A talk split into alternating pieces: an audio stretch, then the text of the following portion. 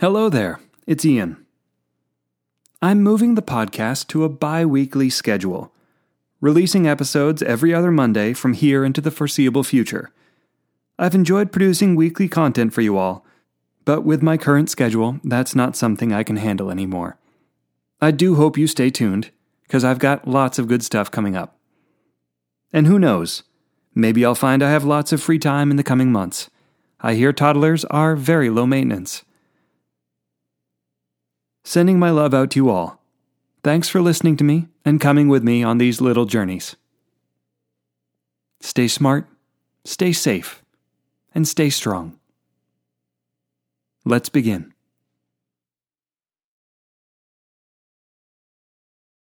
This is the Bird Dad Podcast. I'm Ian Carlsen.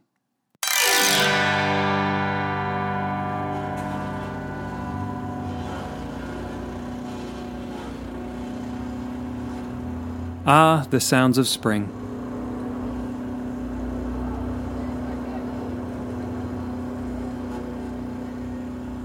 A brief reprieve in a string of miserable weather sends temperatures soaring into the mid 50s, and a quiet neighborhood comes alive. Everyone is out catching up on neglected yard work, planting vegetables. Someone's using a wood chipper to clear up downed wood in their yard. On the street, a boy is riding his bicycle. He stops at a friend's yard and, from a safe distance of about 20 feet, chats with him about the Mandalorian. A bald eagle floats lazily overhead, one of the many that breed along nearby Merrymeeting Bay. While this idyllic picture of American life under lockdown transpires outside, I am inside inside the rafters of a small detached garage, doing my usual trick of watching and waiting.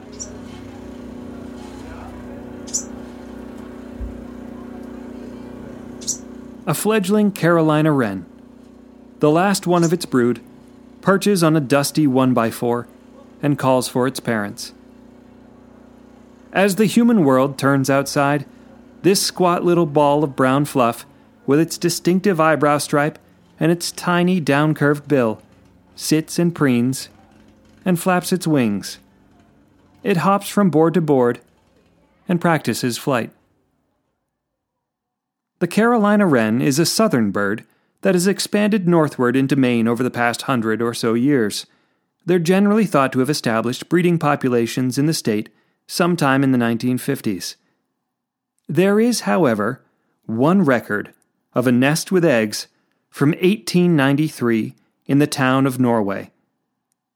The eggs were confirmed to be that of a Carolina wren by Ora Willis Knight, but their exact provenance is unknown and no photograph of it exists. In fact, mass market photography wouldn't exist until about two years later with the advent of the first $5 Kodak pocket camera. But what a find that must have been! If it was indeed a nest and eggs of a Carolina wren. No record of an adult bird is listed, but Ora Willis Knight was a professor and a pioneering expert on ballistic science who corresponded with President Theodore Roosevelt. He also wrote a 700 page book called The Birds of Maine, and I am loath to doubt him. But here, amidst the camping gear and runner sleds and half abandoned woodworking projects, the last fledgling of an early brood, gets its start. Remarkably early, in fact. Most Carolina wrens are not expected to start their breeding season in Maine until mid May. I estimate this fledgling's parents must have found this garage sometime in late March and had laid eggs by the first week or so in April. It's a good place to be a little bird. There's shelter from the wind and rain, Plus, the garage is quite warm. I'm sweating up in the rafters in my light spring jacket. An adult Carolina wren flaps in through the broken pane and perches on an old metal frame. A juicy brown caterpillar is clasped in its beak. The fledgling's calls change pitch and increase in intensity. The adult immediately spots me and flits into a stack of cardboard boxes. Very wren like. But after a few seconds, the pleading youngster wins out. The parent flies up and hastily shoves the insect into its child's open maw. Caterpillar deposited, the adult gives a few scolding calls and nervously flits about. It seems to want to encourage the youngster, the last of its brood, to follow it. But the youngster merely flaps its wings feebly and resumes begging for more food and attention. The adult wren gives me one last look and leaves quickly through the open window. I can't blame them. I don't know what I'd do if I was faced with a potential predator that weighed roughly 3,000 times more than me. If I woke up one morning to find a hungry looking Statue of Liberty crouched outside my house, and her blank gaze suddenly became fixed upon my every move with excitement, I'd probably freak too. Not wanting to disturb this little family scene any more than I already had, I took some quick documentation photos for my state bird atlas and slipped outside. But I left my recorder under where the fledgling was perched, hoping that, with me gone, the parent would be more relaxed. I was not disappointed. Now, I'm not able to tell you exactly what transpired, but we can listen and imagine.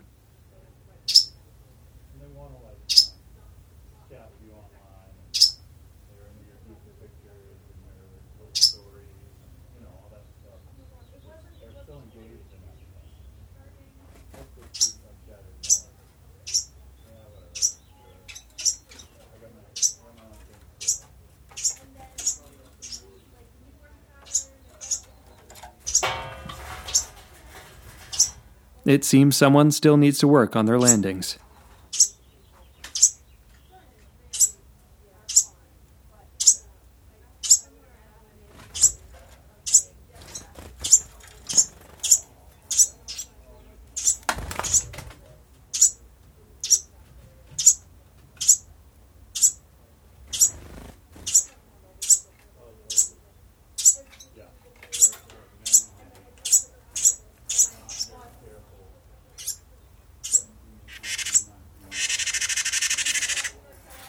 And here's the adult returning again, this time much more vocal.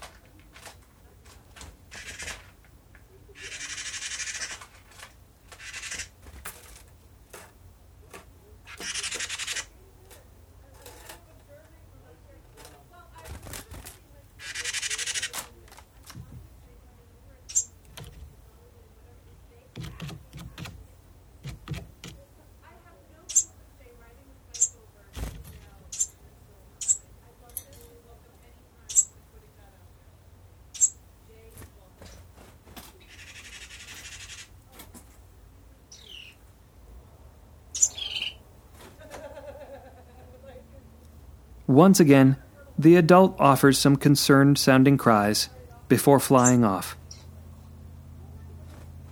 Perhaps they want to encourage their last fledgling, the late bloomer, to finally make a go for it in the outside world. But for now, the fledgling seems content to wait. Here, among forgotten things, it sits and chirps. It readies itself for a world it can hear through the broken window and through the wooden walls. We humans make so much noise and take up so much space, more perhaps than we need. On a spring day like this, it's easy to think that this world is our own. That the world of humanity ends at the property line, and beyond it, the natural world begins. But here in the hidden spaces, in the margins undisturbed, an industrious wren has crept back in. Perhaps it's just opportunistic. But to me, it serves as a gentle reminder that as big and as noisy as we are, we are never apart from nature.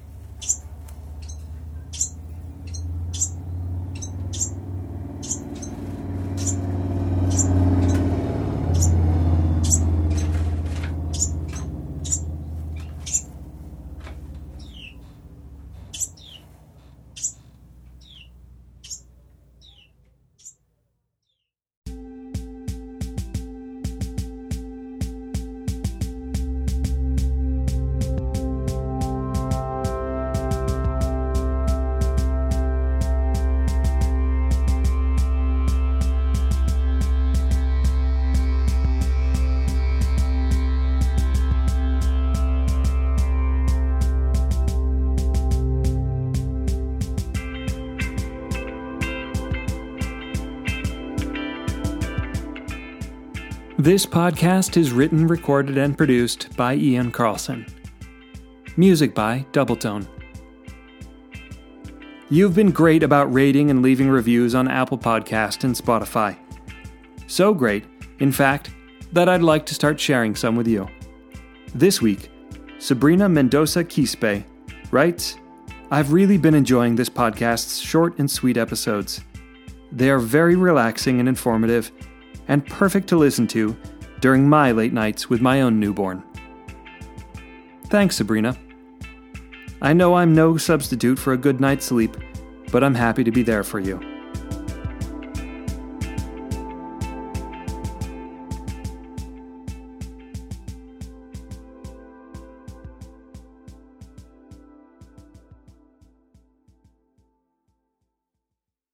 Very wren like.